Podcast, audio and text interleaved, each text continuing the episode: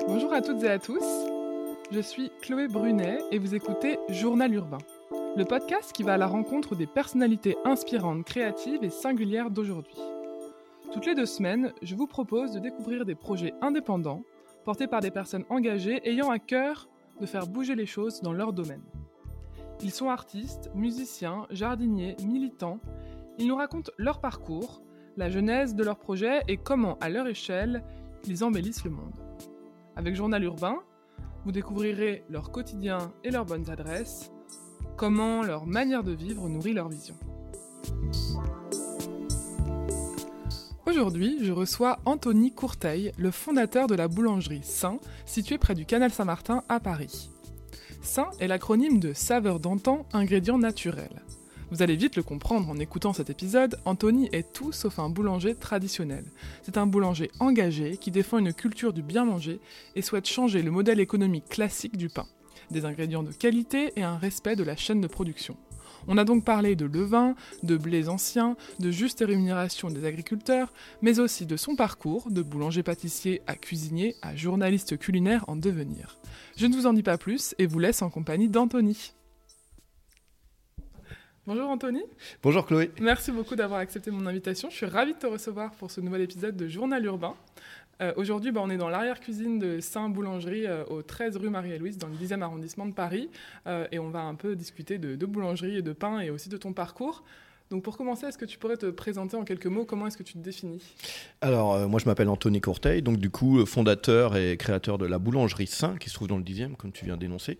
Euh, mon parcours c'est un petit peu atypique, voilà, comme si c'était un peu plusieurs vies.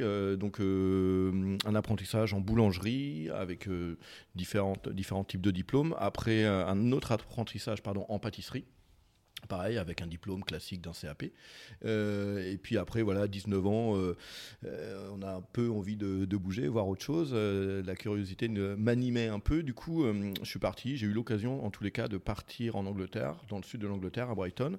Et puis là je me suis retrouvé à travailler dans, euh, dans des palaces. Des palaces, c'est des gros hôtels euh, qui étaient au bord de mer, puisque c'était à Brighton, avec euh, un coin pâtisserie, où on faisait plutôt les afternoon tea, et le coin tourier. Tourier, c'est-à-dire c'est la personne qui fait de la viennoiserie pour les petits-déj. Donc moi, j'avais ce poste-là. Mais à travers cet espace, il y avait aussi comme dans un hôtel, un espace énorme où il y avait des cuisiniers, une méga grande cuisine où les cuisiniers étaient en train de s'affairer, tout ça. Donc euh, petit à petit, cette curiosité qui était toujours là euh, m'animait. J'ai rencontré des cuisiniers et au, fil du temps, comme ça, je filais des coups de main cuisiniers, j'allais voir un petit peu et je les questionnais en disant mais comment tu fais ça et ça et pourquoi ça et comme ça. Euh, bref. Euh, voilà, donc là, c'était un petit peu les prémices de, de, toucher, de mettre la main, euh, pas à la pâte cette fois-ci, mais de mettre la main plutôt euh, à la cuisine, ouais, au sel, au poivre, aux condiments et tous les arômes qui vont avec.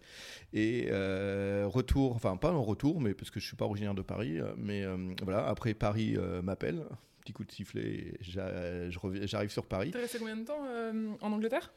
Je suis resté à peu près un an, un an, euh, ouais, une bonne année. Et, euh, et puis voilà, après retour sur Paris. Enfin, retour, non, mais je viens découvrir Paris, décidément. Et euh, je viens découvrir Paris où là, il était hors de question que je travaille dans des, dans des, dans des boutiques classiques, comme on peut connaître en France. Que quand je dis boutique, c'est boulangerie, pâtisserie. Mhm. Mmh. moi, j'avais goûté un peu à cet environnement de la cuisine, à cet environnement aussi des, des desserts qui sont faits à l'assiette. moi, je voulais, c'était soit restaurant, soit, soit gros hôtel. L'opportunité d'arriver sur Paris euh, fait que euh, j'ai travaillé dans un restaurant étoilé qui était dans le 15e, où là je m'affairais aussi, pareil, pas mal de, pât de, de pâtisserie, puisque c'était un petit peu ce que j'avais mm de, le, le, plus en connaissance. Et pareil, tout le temps, filer un coup de main au cuisinier pendant le service, euh, couper des légumes. Euh, euh je, je, voilà, les premières fois où j'ai vu qu'on tuait des homards, moi, ça m'a dégoûté. Sincèrement, j'étais en train de faire une prière pour mon Dieu, les pauvres homards. Et puis un jour, bah, je me suis mis, hein, en fait. Mis. Ouais, ouais, ouais, grave. Et, pris goût, et j'adore. Je suis pas, je suis pas un bourreau, hein. mais voilà, ça, ça, peut être de, de, voilà des choses qui euh, qui, qui, au début euh, m'effrayait un peu, me faisait peur. Et euh, bref, voilà, on s'y met. Et, c'est pas que je prends plaisir à, à, le faire, mais ça fait partie du métier. En fait. Mais tu avais une appétence en tout cas pour la cuisine et pas Exactement. uniquement de faire de la pâtisserie. Pas uniquement du, de faire de la, la, pâtisserie et du pain, parce que euh, voilà, ma curiosité faisait que j'avais envie de, bah, de pousser un petit peu les, les, les, frontières. Et puis en même temps, euh, les, les- les frontières aussi du goût, euh, d'apprendre d'apprendre d'autres saveurs. De... Moi, pour moi, c'était un environnement que je ne connaissais pas. Mhm. Euh, je viens d'une famille rurale, donc c'est vrai qu'on n'était pas habitué à manger de la salade roquette, on n'était pas habitué à manger plein de poivrons, on n'était pas habitué à, man- à manger, euh, je sais pas moi, Mhm. plein, plein, plein d'autres choses, euh, qui fait que bah, moi, ça m'a ouvert aussi le palais, en fait. Ouais, ça a nourri ta curiosité. euh, Exactement, ouais. ça, ça a nourri la, la curiosité de ma panse et de, et de, et de la bouche en fait. Et, et voilà, voilà, restaurant euh, sur Paris, différents restaurants étoilés. euh, où bah, j'ai fait mes armes auprès de certains chefs étoilés sur Paris. euh, et puis, euh, bon, voilà, après, petit questionnement, j'arrive à, peu près à la trentaine, petit questionnement en me disant, bon, est-ce que j'ai vraiment envie de faire ça toute ma vie, tout ça. Puis à côté de ça, moi, j'ai toujours dessiné. J'avais justement inventé un petit personnage qui s'appelait Toc Toc, où c'était où je, mettais un peu en scène en bande dessinée sous forme de cinq cases, de sortes de, mini, mini petites histoires où euh, je, je mettais en corrélation l'ac- l'actualité de manière générale avec les mots de la cuisine. Et le personnage, c'était une toque en forme de clown qui, racontait des, des petites bêtises en fait. Et Donc, quoi, euh, et tu, tu avais pour projet de publier cette BD euh, Ouais, j'avais pour projet, et puis aussi, en même temps, pour projet, de, de me dire, euh, est-ce que ça me plaît, est-ce que je me vois réellement faire ça toute ma vie, en fait Euh, Voilà. Crise de la de la trentaine. BD ou, ou non, de la cuisine, de la Ouais. cuisine, de manière générale. Euh, petite crise de la trentaine, peut-être. Euh, et du coup, euh, du coup, j'ai repris les études de graphiste et j'ai pris des et j'ai repris les études par le biais du CNED de journaliste pour essayer de, de comprendre un peu l'autre, un autre univers. Et c'était pour essayer de rentrer dans la presse culinaire. Bon, après. Et tu te voyais tout lâcher côté cuisine et boulangerie pour devenir. Ouais, ouais. En tous les cas, je voulais tenter en fait. Je voulais tenter. Sauf que les aléas de la vie ont fait que ça se faisait pas. Ah bon Ouais, des fois, il y a des choses où ça sert à rien de forcer. hein, où Il y a un truc qui se fait pas et que j'ai quand même un tempérament euh, euh, assez énergique où euh, Ça se voit pas du tout. Hein, Ça se voit pas ça se voit pas, ok. Où où c'est vrai que rester toute une journée derrière un bureau avec un ordi, tout ça, euh, pff, je crois que c'est un peu compliqué pour moi. Ouais, de, Et, euh, passer d'un métier hyper manuel où tu es tout le temps ouais, ouais, à. à- à- devant un écran, devant ordinateur et puis euh, dire euh, voilà, ça faisait pas partie de mon Et tempérament. ça, tu l'avais pas euh, anticipé forcément Non, non, non, mais c'est un moyen d'apprendre à me connaître un, un peu plus en fait. Du coup, mais en tous les cas, c'est tout le temps des expériences qui m'ont qui, qui, qui enrichi. C'est des périodes qui- des expériences qui me servent tout le temps, Mhm. tout le temps, parce que grâce à ça, j'ai pu euh, travailler et affûter mon œil en fait, Mm. et j'ai pu travailler et affûter aussi euh, peut-être une manière d'écrire. J'écris pas, je, je veux pas dire que j'écris que j'écris bien, absolument pas, mais en tous les cas. euh, du coup, euh, je suis plus effrayé de me mettre avec un stylo et, euh, et une page et puis d'écrire des trucs pour, bah, pour, pour, pour des choses que j'ai à faire en fait. Ouais, ça a rajouté des cordes à ton arc Exactement, en ouais. tant que. Exactement, ouais. cuisinier Il faut pas oublier que, que c'était un peu. Enfin, quand, quand j'étais euh, boulanger, c'était pas forcément. euh, on, on nous a jamais réellement appris, en tous les cas, où c'est pas un travail qu'on a fait quand on était à l'école de euh, d'écrire des choses, de faire des dictées, de faire des rédactions, des thèses, enfin des thèses, pas des thèses, mais des comment on appelle ça, thèses, dissertations. des dissertations, Ouais. voilà, com- comme on peut faire au lycée. Donc du coup.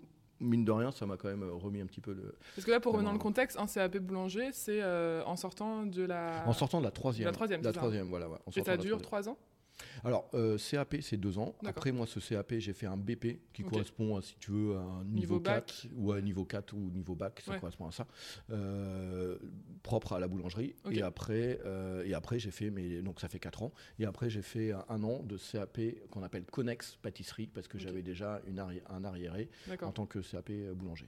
Voilà. Et là, quand tu as découvert un peu le monde de la cuisine en Angleterre et puis ensuite de retour en France dans les, les étoilés, tu pas envie de justement te former professionnellement à la cuisine tu, tu pensais que tu avais déjà fait tes armes suffisamment Ouais, non, mais enfin, la, euh, la meilleure école, euh, C'est- d'être dans, Dans dans, la dans le cœur du sujet, en fait. C'est au milieu de la cuisine, avec des cuisiniers, avec euh, des chefs étoilés qui sont là aussi pour vous, pour vous apprendre des, euh, des valeurs, pour vous, en, pour vous enseigner, euh, des- enfin, euh, vous enseigner et, euh, et vous ouvrir sur euh, et vous aiguiser, vous ouvrir, vous enseigner et vous aiguiser euh, le, le palais en fait par rapport à des choses que vous Mm. que, que moi je ne connaissais pas. Petit à petit, mon palais s'est affûté, a découvert des choses.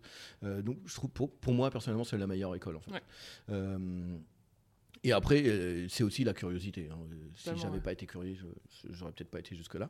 Et, euh, et puis après, voilà, euh, je suis parti en Espagne.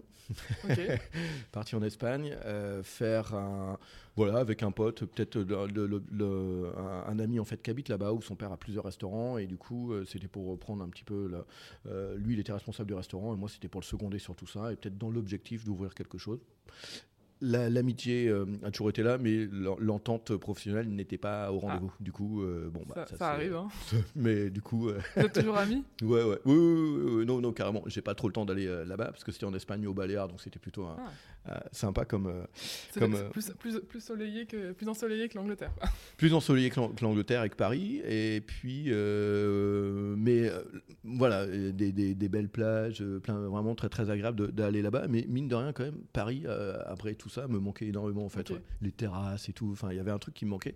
Je savais pas trop quoi faire à, à- à la finalité de ça. Et justement, Guy Martin me, me propose de reprendre le poste de, de, de chef exécutif à l'atelier Guy Martin. L'atelier Guy Martin, c'était un espace, ça n'existe plus actuellement, mais c'était un espace où on accueillait énormément de gens pour de l'événementiel autour de la cuisine.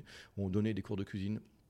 Euh, on faisait, des animations culinaires. Enfin, ça a été juste une expérience pendant 4 ans pour lequel euh, j'ai travaillé pour lui, qui a été juste euh, su- super enrichissante, vraiment génial. Euh, et, euh, Oui, et et puis pour après, rappeler, Guy Martin, qui est le chef du Grand Véfour. du Grand Véfour, ouais, pardon, le chef du Grand Véfour. Au Palais Royal. ouais. Au Palais Royal, exactement. Et du coup, ça a été une, une expérience vraiment très enrichissante.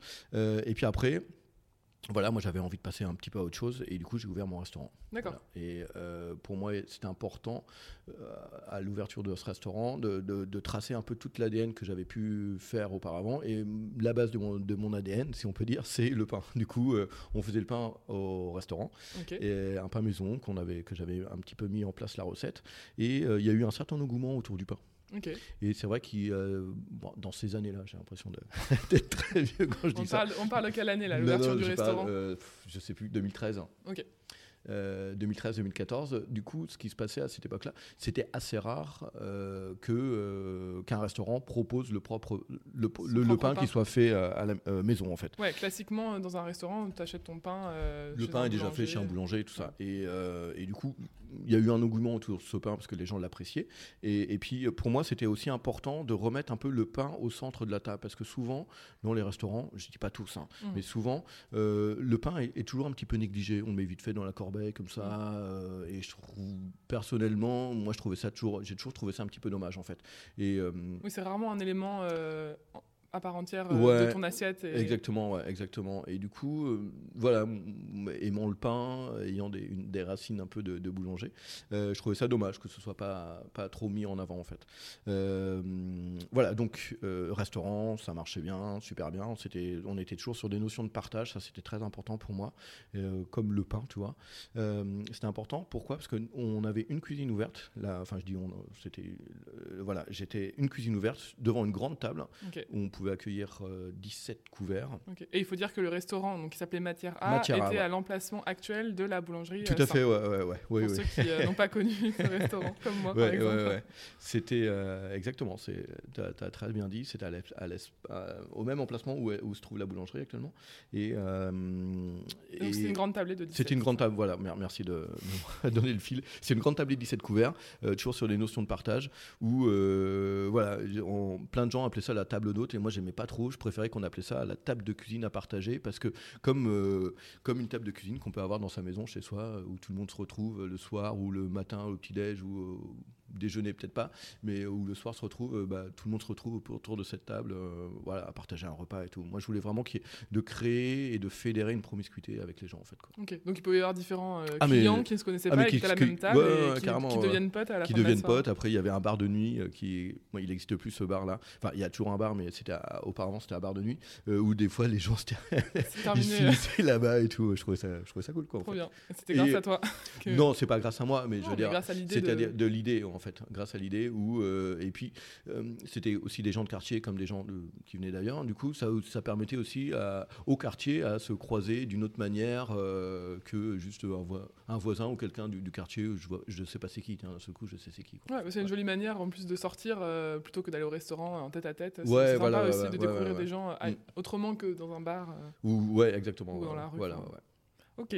Et donc là, donc ce restaurant, il, a, il est resté ouvert 3-4 ans Ouais, 4 ans, 4 ans et demi. Et puis on est arrivé au bout de ce, que, de ce que je pouvais, de ce qu'on a. Enfin voilà, moi je commençais à, ne plus avoir les idées parce que on, on, avait une configuration particulière où, où on en cuisine, la cuisine était petite et du coup j'avais des idées, mais on pouvait plus les mettre en place en fait parce que euh, l'espace était trop petit. On faisait des doubles services, c'était un peu compliqué. Mmh. Du coup, fallait, euh, on pouvait plus évoluer en fait. Et euh, voilà, moi à un moment ça me fatiguait et j'ai décidé d'arrêter. Et je me suis dit, eh ben on va faire la boulangerie là. Ça, t'avait manqué de, de, te consacrer à, temps plein au pain ou? Non, non, pas du tout, pas du tout, parce que déjà au bout de la deuxième année d'avoir de, l'ouverture du restaurant, vu qu'il y avait un engouement autour du pain, je m'étais dit, il faut que j'ouvre une boulangerie dans le quartier là. Ok. Déjà l'idée déjà. Ah oui, ça faisait deux ans qu'elle était là. Hein.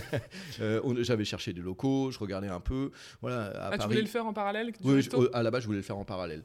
Euh, et, euh, et mince, voilà, à Paris, c'est pas toujours simple de trouver des locaux parce qu'il il y, a des, y a des normes, il y a des extractions, il y a des prix, il y a des coûts de loyer. Donc, il faut quand même trouver quelque chose qui rentre dans le, dans, dans, dans, mm. dans, dans mince, comment je ça, dans, dans, le business économique, en fait. Quoi. Et puis voilà, au bout de la quatrième année, euh, de, pas de lassitude, hein, parce que j'adorais euh, faire euh, et de, j'adorais mon restaurant, j'adorais cuisiner, mais de voilà, de, de, de, de, ne plus avoir les perspectives que j'avais. du coup, je me suis dit, on arrête et on fait la boulangerie. Du coup, la boulangerie est née, la boulangerie Saint, euh, qui se trouve au même emplacement d'où était le restaurant du coup. Et, et puis voilà, avec euh, moi euh, c'était de faire un travail au levain, de faire un travail sourcé avec des farines de, dites de blé ancien, des farines de blé paysan forcément les convictions que j'avais auparavant avec la cuisine euh, c'était c'est aussi ces convictions que je voulais amener à la boulangerie ces convictions qui sont euh, d'avoir des bons produits de faire un vrai sourcing des produits euh, de respecter le produit en fait et respecter aussi toute la chaîne qui est derrière hein. la chaîne c'est-à-dire ça peut être l'humain l'agriculteur qui travaille pour faire les blés ça peut être les vaches qui font le, lait enfin tout, tout ce qui est les, les, poules qui font les œufs mm. c'est d'avoir réellement un comment je pourrais te dire moi, que chaque chaque euh, domaine de compétences, euh, ça peut être l'agriculteur, ça peut être l'éleveur, ça peut être euh, la personne qui fait, je sais pas, le, le, maraîcher, il y a un réel respect autour de, des, produits qui, qui, fournissent en fait. Mmh. Ouais, tu as, un réel souhait euh, que la chaîne de production, tout le monde soit rémunéré à la juste valeur. Exactement. Et que, le... les produits soient faits de manière saine. Euh. Exactement, ouais, ouais, Et ça, justement, alors on va, ensuite on va vraiment parler de ça en, en, précision, mais est-ce que du coup, est-ce qu'on peut revenir un peu à l'origine de, de, ton métier et euh, pourquoi déjà, tu as voulu être boulanger. Est-ce que c'est un souhait depuis que tu es petit? Et puis, euh, tout ce, toute cette sensibilité-là euh, à la chaîne de production, elle vient d'où? Euh, Où est-ce que tu as grandi Dans quel contexte? Alors, bah, en, fait, donc, moi, j'ai voulu être boulanger déjà quand j'étais petit. à l'âge de 4-5 ans, j'ai le souvenir parce que un de mes oncles, alors déjà, mon grand-père voulait être boulanger, mais n'a pas pu être boulanger voilà, il vivait dans une autre époque qu'on est actuellement. C'était euh, durant la guerre. Il a perdu son, il a perdu son père. Du coup, il a été obligé de reprendre. Il n'a pas pu faire les études qu'il voulait. Obligé de reprendre un petit peu la, la, ferme qui, que son papa tenait à cette époque-là. Euh, et voilà, il doit y avoir un gène qui est dans, qui est dans la famille. Euh, voilà, donc c'était le grand-père. Son frère, lui, a été boulanger. Le fils de mon grand-père. Là, on va partir dans un truc généalogique. Vous suivez. Hein Mince, donc le frère de mon grand-père a été boulanger, a ouvert une boulangerie. Le fils de mon grand de mon grand-père, qui est mon oncle, a été boulanger. Et moi, lors des dimanches un peu familiales où on se retrouvait, des fois on passait par le fournil et autres, et du coup, euh, voilà, j'ai toujours été attiré par les odeurs, par, je pense que j'étais un peu gourmand, par les croissants, les mm. pains en raisin, les odeurs qui, qui s'échappaient du pain, euh, et je me souviens qu'il m'avait fait toucher une pâte à brioche, euh, il était en train de pétrir une pâte à brioche, il, m'avait mis la main à la pâte à la brioche, et du coup, voilà, c'est des choses peut-être un petit peu, moi, qui m'ont marqué étant jeune, et voilà, qui m'ont un peu sensibilisé en fait. Et voilà, j'avais 4-5 ans, forcément, à cet âge-là, on a envie de faire autre chose, euh, cascadeurs, tout ce que tu veux, quoi, en fait. Mais à un moment, quand il a fallu faire son choix, euh, ce choix que j'ai fait euh, après la troisième, bah, ça a quand même été boulanger, en fait. Du coup, c'était quand même un fil conducteur qui, est, voilà, qui, a toujours, été présent, en fait. jamais voulu être cascadeur si, si, non, en plus j'ai voulu être cascadeur quand j'étais petit. c'est pour ça que j'ai dit ça. Non, non, c'est marrant, hein, parce que les, vraiment les métiers qui me restent quand j'ai voulu être petit, c'était cascadeur, entrepreneur et boulanger. Du coup, je me dis, pour être entrepreneur, faut être un peu cascadeur des fois. non, c'est bien. Et, Enfin, du euh, coup, finalement, tu as toi, il y a- réalisé un peu ton a- rêve de il gosse. ouais, il y a une trame qui est toujours là en fait. Et tes parents, du coup, n'étaient pas du tout, par contre, eux, boulangers, mais ils étaient euh, agriculteurs, c'est ça? Ouais, voilà, mes parents. Bah, euh, euh, voilà, là, on, je viens d'un dé- un- d'un département qui s'appelle la Mayenne, qui est entre Le Mans et euh, Rennes. Mhm. C'est un, département rural, donc du coup, euh, voilà, c'est pas des grosses villes. euh, et euh, mon grand-père était agriculteur. Mes, mes deux, euh, du côté de père et mère, c'était des, des agriculteurs. Mes parents avant habitaient en ville. Moi, j'ai grandi en ville avec eux. Euh, et puis après, eux, ils ont fait le choix, euh, je, je devais avoir 6-7 ans, ils ont fait le choix après de reprendre une exploitation agricole. euh, voilà. Donc, euh, euh, mais en, en tous les cas, euh, tout ça m'a apporté, en fait, donc euh, je suis un terrien, si on peut dire, en fait. Euh, et du coup, euh, bah, tout ça m'a apporté aussi de, de comprendre un peu euh, les valeurs que pouvait défendre l'agriculture. Euh, les valeurs que pouvait défendre, euh, je sais pas, un verger. Je me souviens très bien, moi, quand mes parents, quand ils ont repris cette, cette exploitation, ils avaient fait pousser plein d'arbres pour avoir des pommes, pour avoir des fraises, pour avoir des pommes de terre, pour avoir des. Vois, la valeur des produits était quand même là, et je sais d'où ils viennent en fait. Tu avais une sensibilité quand même que quelqu'un qui vit en ville euh, et qui N'a- pas euh, une famille dans Ouais, n'a pas l'occasion de comprendre comment pousse la carotte, de comprendre comment, enfin, de comprendre. On sait tout ce que ça peut venir de la nature, mais euh, tu d'aller chercher les œufs dans le, dans le poulailler, euh, tout ça quoi. En fait, c'est Ouais. quand même quelque chose de cool quand t'es gamin, quand t'es en- quand t'es enfant, c'est juste pff, génial quoi en fait, Mm. parce que t'as une zone de jeu qui est juste incroyable en fait. Et qu'est-ce qui t'a attiré dans, dans le pain, euh, en, plus de, en plus du fait que bah, tu as, toujours connu ça par ton oncle? Est-ce qu'il y avait quelque chose qui t'attirait particulièrement et qui fait qu'aujourd'hui on, on est chez Non, ça? bah, j'adorais le pain. Quand j'étais petit, je ne mangeais que ça quoi. Ok. Mais vraiment. Tu t'es dit, il faut que je devienne Ouais. la personne qui, const- qui, qui fabrique ce- cet aliment Ouais, ouais. délicieux. Non mais c'est vrai. En plus, mes, mes parents disaient mais arrête de manger du pain quoi. Donc déjà, c'est quand même important d'aimer le produit que tu fais. quoi, Ah en bah, fait. je, pense que, je pense que ça sera un bon résumé euh, de cet épisode. Exactement. Et, euh, et, et la tra- euh, cette trame-là, en fait. Et puis en fait aussi, bon, là, je t'ai expliqué un petit peu la sensibilité du fait de, de, euh, de- de mon secteur euh, familial en fait. euh, Et, et puis après, tu vois, euh, j'ai été euh, cuisinier et du coup la cuisine a amplifié aussi euh, ces valeurs euh, du, du bon produit, de la Mm. personne qui, euh, qui le cultive, du goût. Parce que ça, c'est un truc qu'on parle pas souvent en boulangerie. euh, c'est le goût en fait, Mm. et on oublie un peu euh, ce que c'est, enfin ce qu'est le goût. On parle de ce qui est beau, ça c'est clair.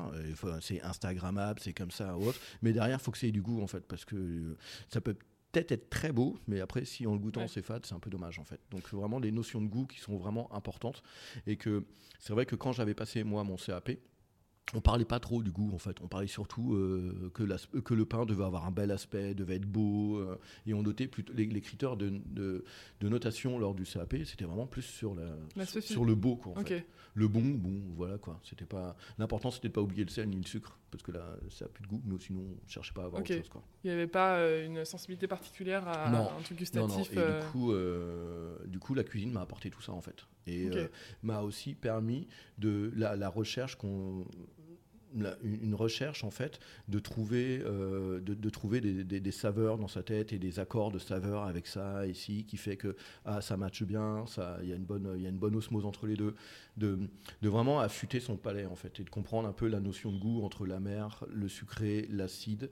Euh, je sais plus il y en a cinq mais puis même six maintenant avec tout mamie mais Mais tu euh, penses que tu n'aurais pas eu ce, ce- cet aspect-là de, de, matcher les saveurs et d'avoir l'aspect acide et l'aspect amer si tu n'avais pas été euh, par, euh, bah, cuisinier à un moment non je pense que je l'aurais pas travaillé autant Tu serais resté euh, un boulanger classique. ouais, ouais, oui c'est- quasiment sûr en fait c'est sûr ouais, ouais.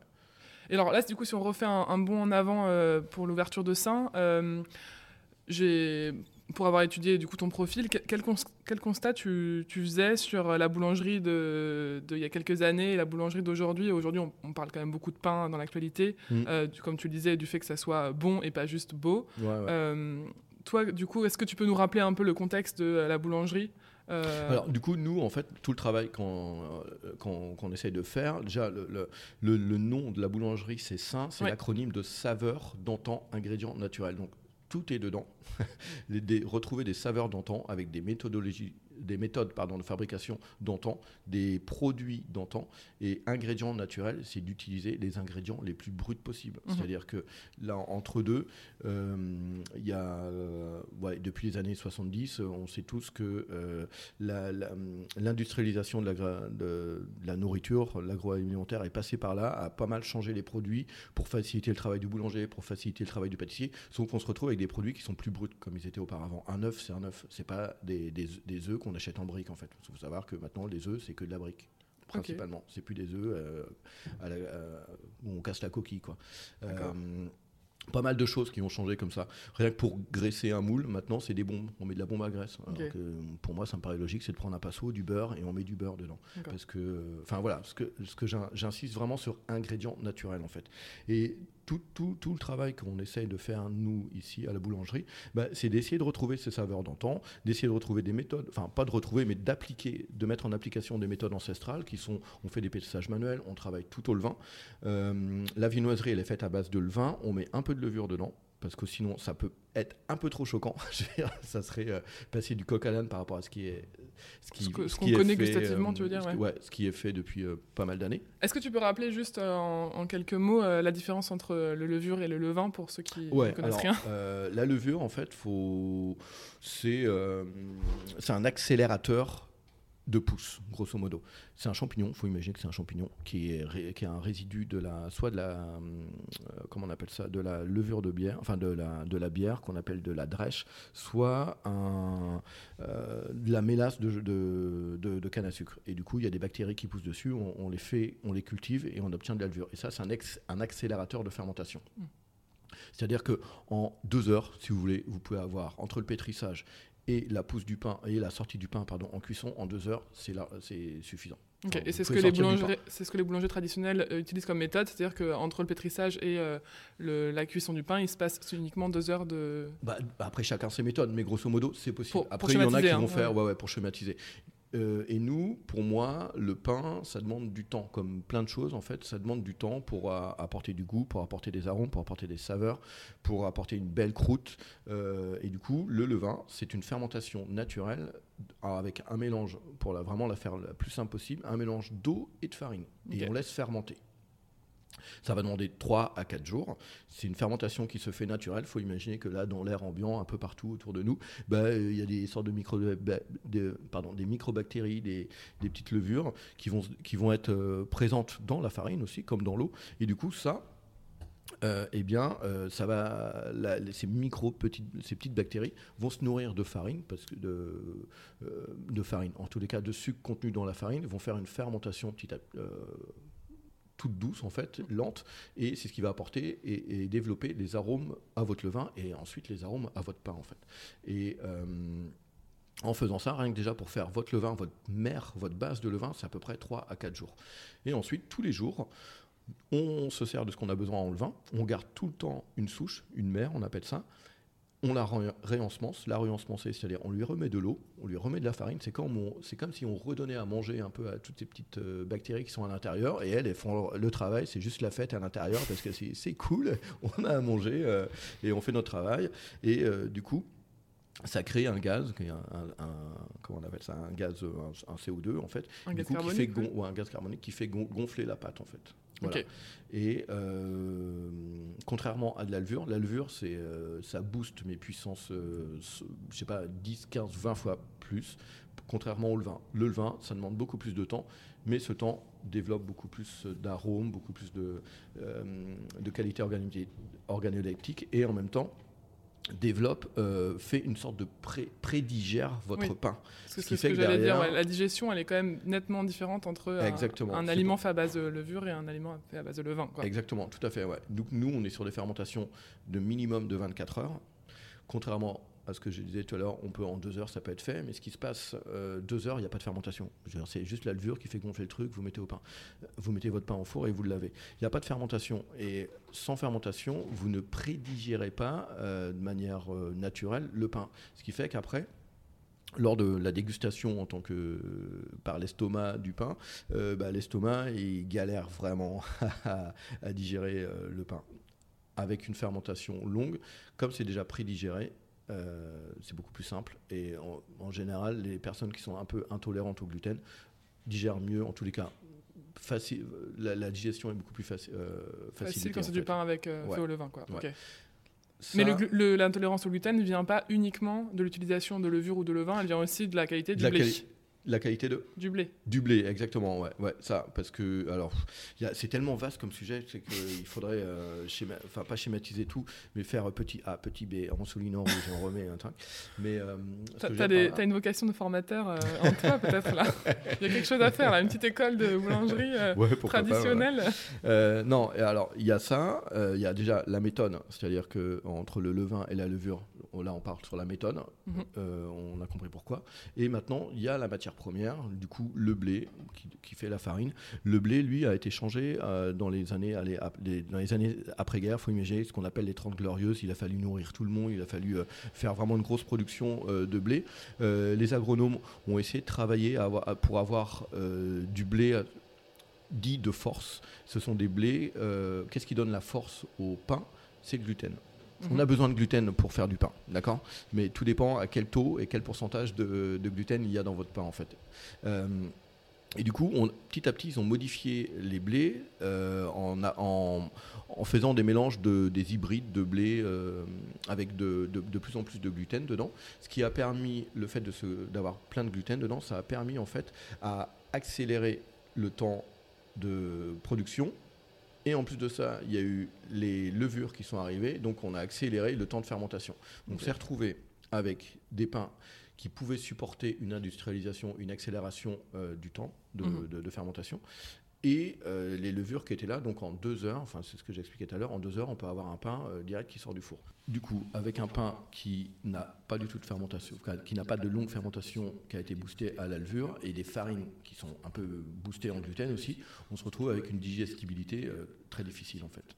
Un pain qui a de longs temps de fermentation et qui est fait au levain, comme on l'a dit tout à l'heure, la fermentation fait que ça prédigère un peu tout ce qui est euh, les, protéines et les gluten, ce qui fait qu'on a une digestion qui est beaucoup plus simple en fait. Ouais. Et ce qui explique en fait aujourd'hui qu'il y ait autant de personnes qui sont intolérantes au gluten, c'est euh, la transformation euh, qu'il y a eu dans les années 50 du blé. Mm, mm. Du coup, les farines qu'on obtient maintenant qui sont quand même bien moins bonnes que bah, avant-guerre. Il faut, imaginer, pour parler d'un pourcentage, pour vous donner un, un chiffre, une farine de blé type ancien, ce qu'on appelle des blés qui n'ont pas été modifiés, on est à peu près entre 7 et 8 de, de, taux de gluten dedans. Mais c'est des gluten naturels, enfin, c'est pas de rajout. Dont on a besoin pour faire du pain. Euh, et, les, et les farines qui ont été modifiées, parce qu'on on est toujours en train de les modifier, hein, il y a toujours euh, l'industrialisation est toujours là, euh, là on est à peu près à 15, entre 15 et 17 donc vous imaginez un peu, on a besoin de tout ce gluten-là pour accélérer et pour euh, industrialiser le pain, pour faire une production industrielle, sauf que euh, ces gluten ne sont pas du tout digérés, pré-digérés, pré-fermentés. Et on se retrouve avec, euh,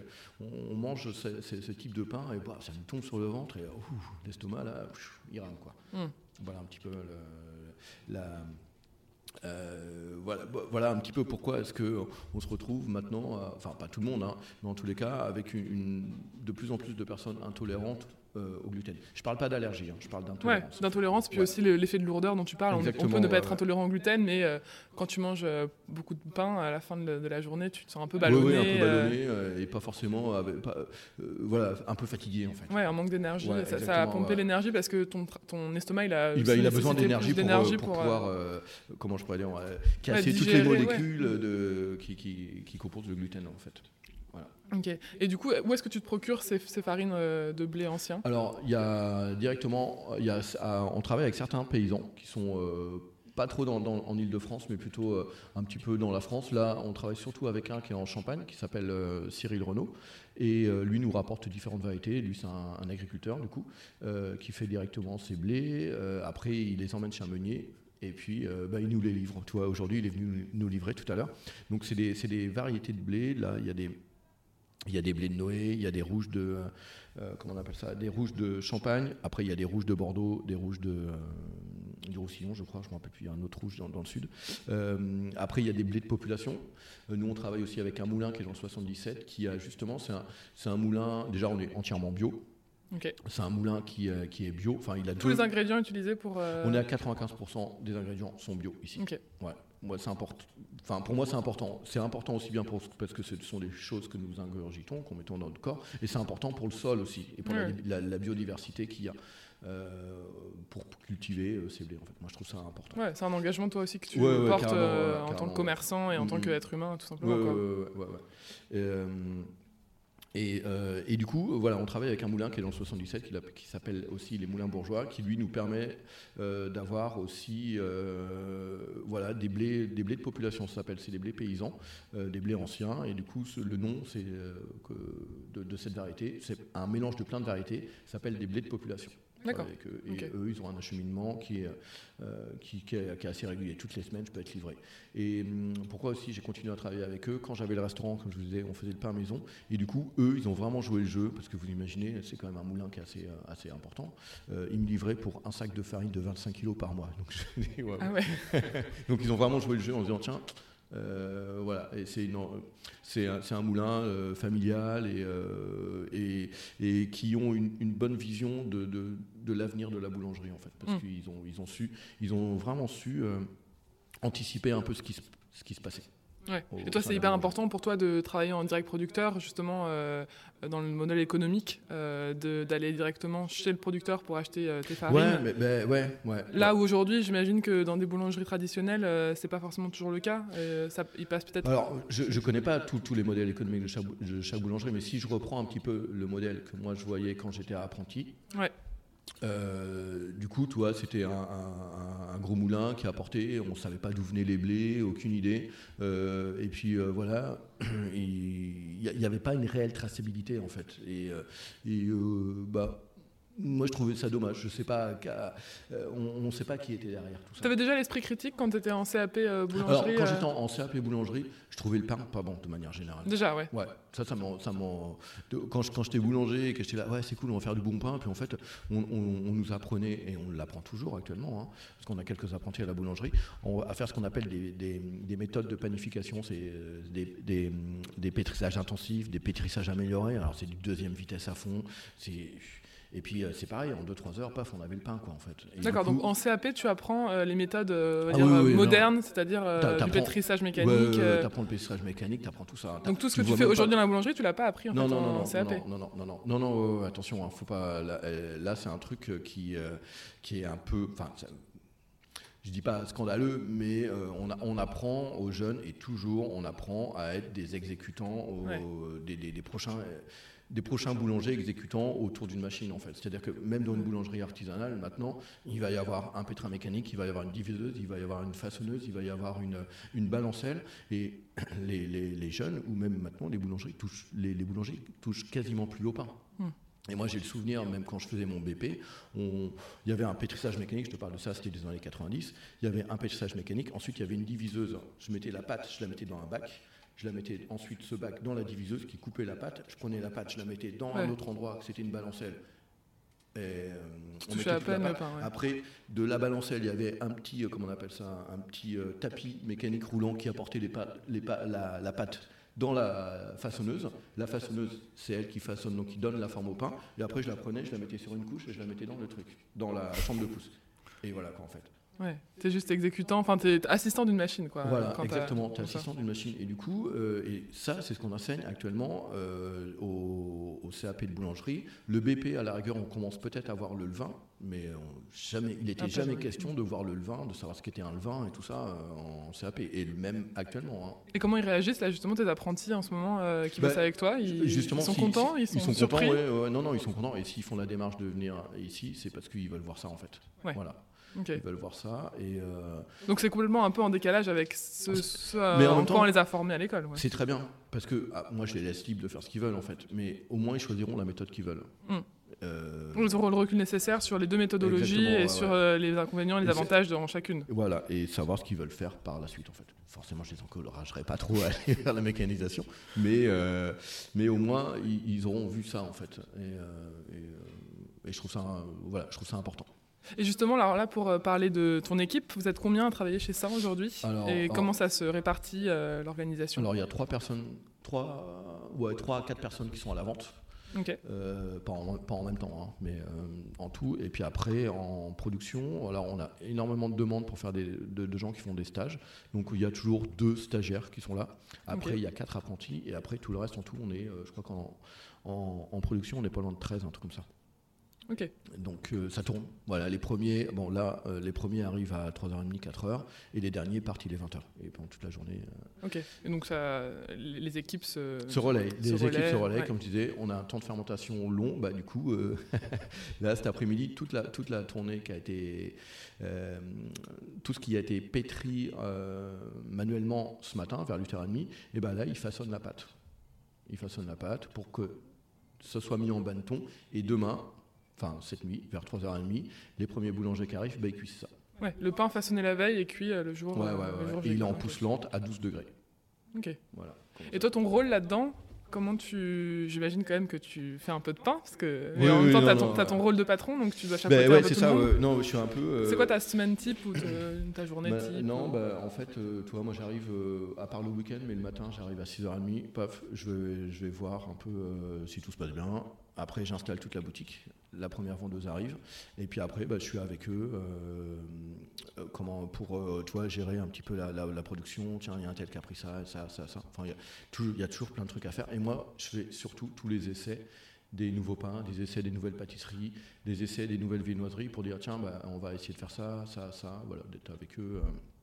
et puis après, de les former sur les nouvelles recettes qui vont arriver. En fait, moi, mon but, c'est de vraiment toujours, euh, toujours essayer de, faire des nouvelles choses. En fait, là, toi, on a reçu une nouvelle gamme de farine qu'on appelle du rouge. Euh, du rouge de, on l'a reçu quoi, il y a, une semaine, une semaine, dix jours, du rouge de champagne. Donc on fait des essais de pain en fermentation de 24 heures, en, fermentation de 48 heures. Est-ce qu'on le fait à la main, on le pétrit mécaniquement, voir un peu comment réagissent ces nouvelles farines, et, euh, et puis de, de, lancer une nouvelle gamme de pain avec une nouvelle gamme de farine en fait. Ok. Toi tu fais la pâtisserie pilote, puis après comme ça tu peux donner les consignes euh, pour la reproduire et l'améliorer au mieux. Euh. Mais ça je l'ai fait avec les équipes aussi. Tu vois, on échange. Je suis pas là, non, non laissez-moi tranquille, je mon truc. non, le but c'est que eux aussi participent à tout ça. Et, euh, et, je trouve ça important au sein d'une équipe de, de, fédérer tout le monde. C'est pour ça qu'on essaye de faire euh, par week-end, tous les week-ends, euh, ce qu'on appelle le pain du week-end, où bah, voilà, tout le monde essaye d'apporter une idée, ça, et puis on, fait un, mélange de tout ça, et puis on sort un pain en fait. Pour, ok, donc tous les week-ends, si on vient chez ça, il y, aura un pain, exclusif du week-end. et alors là, juste pour nous faire un peu saliver, est-ce que tu peux nous parler un peu des produits phares de Saint, donc ceux qui sont tout le temps présents dans la boutique? Alors du coup, il y a les pains classiques et puis les plus originaux. Euh. Voilà, donc il y a le, pain classique qui, euh, qui, qui, qui, vient de la, la genèse de ce pain, c'est quand j'avais le restaurant, donc on appelle le Saint-Martin, qui est un mélange de trois farines qui est entièrement pétri à la main, euh, au levain naturel, euh, avec des fermentations de 24 heures. Ça, c'est le pain signature. Les trois farines, c'est farine de blé de population, farine de petite épaute et farine de châtaigne. Et ça, c'est une grosse miche. C'est ouais, d'un kilo qui peut être vendu en, demi ou en quart. Euh, voilà, après, ça, propre à chacun. Après, on a fait, il n'y a pas longtemps, septembre 2020, euh, on a lancé une nouvelle gamme euh, de baguettes. On ne faisait pas de baguettes du tout. Comme on a un peu agrandi, on a maintenant la on a une boutique et euh, un labo. Auparavant, on avait un, labo boutique. On a une boutique, donc on a un petit peu plus d'espace dans le labo. Et on a lancé une gamme de baguettes qui est exclusivement qu'avec des blés anciens, qui est des blés de population et un blé ancien autrichien. C'est une autre gamme de blé en fait. Et cette baguette, moi, je voulais apporter quelque chose de spécifique euh, et euh, de spécifique par rapport. C'est toujours peut-être des, petites choses un petit peu émotionnelles, mais euh, des, odeurs de fumée, des odeurs de, vieux fours comme ça. Du coup, cette baguette, après, on l'a fait légèrement fumer au bois, au, au foin. Ok. Voilà, on fait fumer la baguette au foin et du coup, ça lui apporte une typicité particulière. ça, c'est pour les, les, deux produits un peu phares. Et puis après, toutes nos, nos, autres gammes. Donc on fait une tourte sec, on fait un pain au petit épeautre, on fait du pain brillé, ça c'est un pain que je trouve vraiment délicieux. Mmh. Euh, qu'est-ce qu'il y a d'autre euh, Et puis on fait une gamme de ce qu'on appelle les pains cuisiniers. Voilà, on revient un peu à ce que j'ai fait aussi pendant durant quelques années, euh, même pas mal d'années d'ailleurs.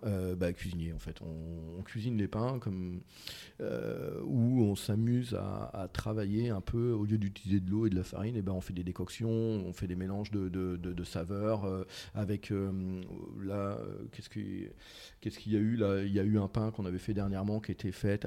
C'était de reprendre un plat sur des idées de plats, comme là, on a un, un, un lentille saucisse, c'est un plat assez, assez connu. Et bah, du coup, on avait refait tout un, tout un pain façon lentille saucisse. C'est-à-dire, on avait utilisé de la farine de, la farine de lentilles. On avait mis carrément des morceaux de saucisse dedans. On avait fait un jus de viande avec des carottes, des oignons, euh, petits lardons. On avait tout récupéré, filtré ça.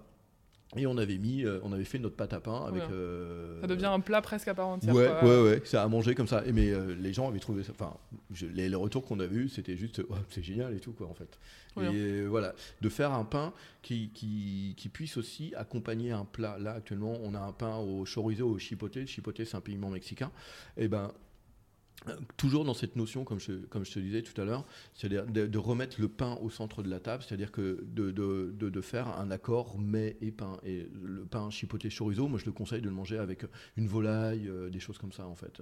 Mm. Et quand, c'est vrai que les gens, quand ils ne savent pas quoi choisir, je leur demande tout le temps, bah, qu'est-ce que vous, voulez manger Vous avez prévu de manger quoi? Et du coup, on les conseille, ah bah tiens, moi je conseille ce pain là. Là, on est sur, euh, par exemple, on est sur. Euh, sur un pain, enfin on est sur la saison de l'ail des ours, forcément en respectant un peu la, saisonnalité. Euh, là on est sur le début de l'ail des ours, et ben il y a des gens euh, qui, qui, vont manger des asperges, je vais le conseiller de manger avec. Euh, Trop bien. Voilà, toujours, enfin je conseille de manger des asperges avec le pain, avec le pain l'ail des ours. Pain, voilà, Toujours, euh, voilà, ça c'est mon côté cuisinier qui ressort à travers. Euh, ouais, c'est chouette aussi, je trouve, d'apporter euh, ton expertise en pain aux clients et pas juste de vendre une baguette parce que hmm. quelqu'un veut une baguette. non, d'apporter toujours quelque chose en plus. Enfin, Ouais, non, ça c'est important en fait, parce que du coup il se retrouve avec un pain qu'il n'a pas l'habitude de manger. Il se dit c'est cool, je vais pouvoir le marier. ils ont une histoire à raconter parce que tu leur as aussi toi transmis hmm. le détail. Et côté pâtisserie alors, qu'est-ce que tu, c'est quoi les best-sellers de, de Saint euh, alors on fait, je sais que les gens adorent la tatin qu'on fait. C'est, euh, on fait, on... Moi, ce que je reprochais, j'aime beaucoup la tatin, mais il y a un truc que je reprochais, c'est-à-dire que quand tu la manges, la pâte elle est toute molle. Mm. C'est un truc, bon, c'est ok, bon, euh, bon la tatin, c'est sympa si as la, la, pomme caramélisée est très intéressante, mais la pâte, mm. no way, quoi, aucun intérêt parce qu'elle est toute détrempée par la pomme et tout. Donc nous, on, on l'a travaillé de manière différente. Il y a les pommes qui sont caramélisées, il n'y a aucun souci. Euh, on l'a travaillé avec un biscuit breton à base de noisettes dedans. Et entre deux, parce que moi, ce que j'adore avec la pomme caramélisée, c'est une bonne crème épaisse. Euh, voilà, ce côté caramel avec le côté un petit, un petit peu acidulé et, euh, laiteux de la crème. je trouve ça mais vraiment trop bon. Donc du coup, on a notre sablé breton une bonne couche de crème épaisse et la pomme euh, dessus. Ouais, c'est pas une tatin conventionnelle. Ah c'est une tatin. Une tatin très très gourmande. Ouais, ouais, ouais, voilà, ouais. Tata, Donc ça c'est la, ça c'est le, le best-seller euh, côté pâtisserie. Non, je, dis, je sais pas si c'est le best-seller, mais je sais que les gens aiment beaucoup et beaucoup de gens aiment aussi l'éclair chocolat comme l'éclair café parce que l'éclair chocolat on le fait vraiment avec du chocolat qu'on met dans la crème pâtissière qu'on fait et c'est un chocolat qu'on fait fondre dedans. Parce qu'il faut savoir que dans beaucoup d'endroits, euh, c'est de la pâte. Enfin, je parle encore de, euh, de l'industrialisation, mais euh, c'est-à-dire que l'agroalimentaire est passé par là, et pour simplifier le travail des pâtissiers, bah, ils ont créé des pâtes à chocolat qu'on met directement la pâte de chocolat dedans. Je trouve que ça n'a pas de goût, c'est pas très bon. Puis quelque part, ton éclair au chocolat d'une boulangerie à l'autre, il va avoir le même goût, alors qu'en général, tu veux aussi aller acheter quelque chose. Enfin, Aujourd'hui, euh, quand on va euh, chez Michalak ou chez euh, à l'éclair de Génion, on a aussi envie de goûter quelque chose de particulier. De, différent, exactement. Il y a pareil, l'éclair au café. Il faut savoir que la plupart du, goût du café dans les éclairs, c'est donné avec ce qu'on appelle, c'est une marque qui s'appelle du Trablis, c'est un extrait de café si vous savez comment c'est fait ce truc, c'est dégueulasse. C'est du sucre qui est carbonisé mmh. et qui est ensuite mis dans du café, qui apporte la couleur. Mais derrière, il n'y a pas de goût en fait.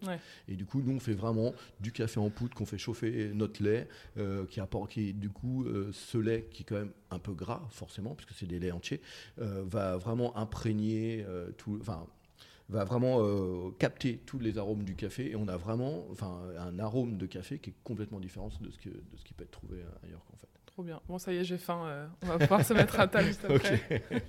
Euh, et alors, on, va, on va finir l'interview avec les, les, questions que je pose à tous mes invités euh, en, fin de, de questionnaire. Mhm. pour mieux te connaître, et parce que aussi le, les thèmes favoris de Journal Urbain, c'est la bonne cuisine et les projets créatifs, et puis les initiatives positives d'une manière générale, est-ce que tu peux déjà nous partager ton adresse food préférée ou tes adresses à Paris ou ailleurs Food, ouais. euh, là, moi, j'aime. Bah, il faut savoir que les restaurants sont fermés depuis, depuis plus d'un an. Donc, Ouais, il y, en a- il y en a qui livrent encore. hein, Ouais, je sais, ouais, je sais qu'il y en a qui livrent. Non, moi j'aime beaucoup ce que font Hacké, c'est des voisins qui sont à côté, donc ça je trouve ça très bien. Euh, j'aime bien parce que euh, comment elle s'appelle Euh, Linda, Linda qui est une chef euh, euh, d'origine suédoise, elle apporte toujours ses petites touches un petit peu euh, suédoises comme ça. Et puis elle a une cuisine féminine, très légère, mais vraiment très goûteuse en fait, sans forcément légère en disant ouais c'est un nuage ou autre, Mm. mais c'est léger, mais il y a, y a- il y a du goût en fait. Il y a y du goût et c'est vraiment vraiment très bien ce qu'elle fait. Après, il y a, là, je parle au niveau cuisine. Après, il y a un autre endroit que j'adore. J'y vais plus pour, euh, pour l'endroit que pour la cuisine. Mais la cuisine, c'est bien. hein. Je, mais je trouve que euh, faut pas oublier qu'un restaurant, c'est quand même euh, ce qu'il y a dans l'assiette et l'atmosphère autour. Tout à fait, ouais. Et, et du coup, euh, L'un ne marche pas sans l'autre. ouais. Ouais, je trouve, ouais. Et cet endroit, j'adore l'endroit. Ça s'appelle Derrière, qui est rue des Gravilliers, dans le troisième. Troisième, ouais. Ok. Derrière, j'aime beaucoup cet endroit. La cuisine, c'est bien, hein, c'est bien, c'est bien. Euh, ça reste une, une- une cuisine de. euh, ouais, vous allez pouvoir manger des riz de veau qui ont été braisés, vous allez pouvoir manger une bonne côte de bœuf. Donc c'est une bonne cuisine généreuse en fait. Mm. Euh, donc voilà, Vous- c'est pas là-bas où vous allez manger des trucs super raffinés quoi. Ok, bon, le derrière, on note. Où Et quai. Et ok, tout à fait, on n'a pas oublié. Euh, Est-ce que tu as un lieu culturel préféré, ou en tout cas quand euh, ils auront rouvert euh, Ben, ça fait plus d'un an et demi que je vais aller au musée Carnavalet parce que j'aime bien l'histoire de Paris et du coup, il est en travaux donc je peux pas y aller. Mais voilà, dès que lui il réouvre, c'est direct musée Carnavalet. Ça marche. Est-ce que du coup, il y a un ouvrage littéraire qui te qui, qui t'a marqué euh, sur le thème de la cuisine et de la boulangerie que tu voudrais nous partager? Euh, ouais, ça serait, ben, il y en a deux, ça serait euh, comment l'histoire du pain et euh, notre pain. euh, mince, oh merde, j'ai perdu le mot. Notre pain est politique. Voilà, ça c'est euh, voilà. ça Qui sont des essais sur... Non, l'histoire du pain, c'est vraiment l'histoire. Alors, des fois, ça peut être un peu, un peu long, mais c'est vraiment très intéressant de comprendre un peu comment est-ce que le pain, depuis, depuis la nuit des temps, en tous les cas en France, a eu ré- réellement un, un rapport entre le peuple et, et, euh, et les gens du pouvoir, en fait. Parce que c'était un moyen pour les gens du pouvoir de pouvoir euh, euh, calmer le peuple un peu, quoi, en fait. Voilà. Et du coup, c'est intéressant de comprendre aussi pourquoi est-ce qu'on en arrive là. Il faut imaginer que en, la baguette, c'est encore présent, hein. il faut imaginer que la baguette, avant, auparavant, avant euh, l'élection de Mitterrand, donc euh, avant 81, euh, c'était encore l'État qui fixait le prix du pain. Quoi. Ah, c'est. Et ça fait pas si longtemps que ça. hein. Ouais. Comme quoi Ouais, voilà. Et donc, voilà, moi, c'est un peu toute l'hi- toute l'histoire de ça qui est intéressante. Et notre pain est politique. Donc, c'est vraiment plus euh, toutes les autres notions de ce qui se passe actuellement dans le, dans le pain et euh, la manière dont sont cultivées euh, les farines, enfin les blés et tout, tout- tout- toutes les nouvelles générations de boulangers qui arrivent là actuellement. Attention, hein, il y a, je dis, euh, il y a des il y a deux types de nouvelles générations. Oui, parce que je pense que ça, ça se démocratise aussi beaucoup plus. Ce que tu fais aujourd'hui, tu n'es plus le seul à le faire. Non, Euh, non, bien sûr, je suis plus le seul à Et le tant faire. mieux pour, Mais euh, après, il y en a nos qui estomacs. il y en a qui, tant mieux pour les estomacs, mais il y en a qui profitent de, de, de cet engouement pour faire une belle com, et puis derrière, c'est un peu creux. Mais euh, je veux pas. Le, greenwashing du pain, quoi. Ouais, un peu, ouais. Ok. Donc, Mais bon. faire attention. Mais euh, voilà. je- Oui, on sent que c'est un... au-delà d'être boulanger, tu es aussi engagé. Donc, Ouais, euh, je trouve que c'est important. ouais. C'est important, et je suis en- d'un engagement aussi, euh, comme euh, d'un modèle économique, de changer un petit peu de, de ce qui a été fait en- comme modèle économique depuis pas mal, depuis pas mal d'années. Comme je disais, moi je suis un- d'un d'un milieu rural et je sais très bien que euh, vous imaginez un peu, c'est-à-dire que moi, mes parents, on leur imposait le prix d'achat. Mm. C'est-à-dire qu'ils voulaient vendre, je sais pas, du lait, ils voulaient vendre un peu de viande, des céréales ou autre. Euh, on leur achetait. euh, C'était pas eux qui fixaient les prix. Hmm, C'était la centrale C'était d'achat la centrale qui... qui... qui- Et du coup, à un moment, à quel moment on peut être rentable en fait? Ouais. Euh, C'est comme si moi, euh, je le disais tout à l'heure, le, pain a été, été- le prix du pain a été fixé par l'État. Ouais. Est-ce que c'est rentable, pas rentable On ne sait pas en fait. Ouais. Du coup, moi, ça, pousse les commerçants à, à- à faire le plus de marge possible et du coup à acheter des produits le, le moins de cher moins, de possible. moins bonne et de qualité, et du coup, on revient dans un cercle. Donc, des produits de moins bonne qualité, donc euh, des gens qui ont pas, qu'on- on va dénaturer la valeur du travail, on va, on va payer les gens moins cher. Du coup, ces gens-là, bah, ils vont acheter des produits de moins bonne qualité parce qu'ils n'ont pas avoir un pouvoir d'achat. Et du coup, on se retrouve dans un cercle. Moi, ça serait le, le but, c'est d'essayer de casser ce cercle en fait en passant directement par des agriculteurs. C'est eux qui me fixent le prix en fait. Voilà. Et je sais que derrière, il va gagner de l'argent. Bah, tant mieux en fait. Mm. Ouais. On est tout, on est dans un système économique depuis pas mal de temps où tout doit être au moins cher, au moins cher, au moins cher. À un moment, on ne peut pas faire de la qualité en allant moins cher, en fait. Hmm. Il faut porter les choses en allant plutôt vers le haut, en fait. Hmm. C'est un peu dommage. Et puis en plus, en consommant pas cher, on consomme euh, un peu de manière inconsciente parce que, bah, en fait, du coup, ça n'a pas vraiment de valeur parce que c'est pas exactement, cher. et du coup, revenir en arrière et de dire, OK, on, paye ce prix-là parce que, en fait, derrière, il y a tel produit euh, utilisé pour. Hmm. Euh, là, tu consommes en pleine conscience et du coup, tu savoures encore plus, je pense, ta pâtisserie en fin de journée parce que. Ouais, et puis, enfin, voilà on, c'est de redonner une autre valeur au produit, en fait, à, ce qui est produit, à ce qui est fait. Et, et, on néglige pas, on néglige pas le produit en fait. C'est-à-dire que d'acheter un, je prends un exemple, hein, d'acheter un éclair à 1 euro, bon bah ok, on, va en manger, on va peut-être en manger euh, peut-être quatre fois dans la semaine. Mais euh, bonjour l'État, je préfère en manger un qui soit à 4 euros, mais qu'une fois dans la semaine en fait. Hmm. Voilà. Et au moins il sera vraiment bon et je me ferai vraiment du bien. Et pas qu'à moi, aux gens qui ont été derrière. Ça peut être la, mm. personne qui l'a produit, euh, la poule qui a fait les œufs pour faire la crème, le lait qui a été fait. c'est tout un cheminement. Donc au lieu de faire Ouais, puis tu fais fonctionner une économie euh, bien plus large que euh, quand tu fonctionnes par une centrale d'achat. Oui, en plus, tout le monde finit par faire les mêmes produits parce qu'il il faut rentrer dans une norme. Dans une norme, et puis il faut que ce soit rentable. Donc voilà. Et, et, voilà, mieux vaut, mieux vaut consommer de meilleure qualité euh, à un prix un peu plus élevé que, dans, que de consommer tous les jours euh, la même, euh, un produit de moins bonne qualité et de, de, se retrouver avec, avec peut-être dans 10 ans un problème de santé ou autre. Quoi, en fait. Bon, c'est la, la, morale de l'histoire qui va, qui va conclure notre épisode de manière poétique. Ah oui, et dernière question, si tu prenais ton carnet d'adresses pour me proposer le prochain invité du podcast, qui, sur qui on tomberait? Bah, Linda.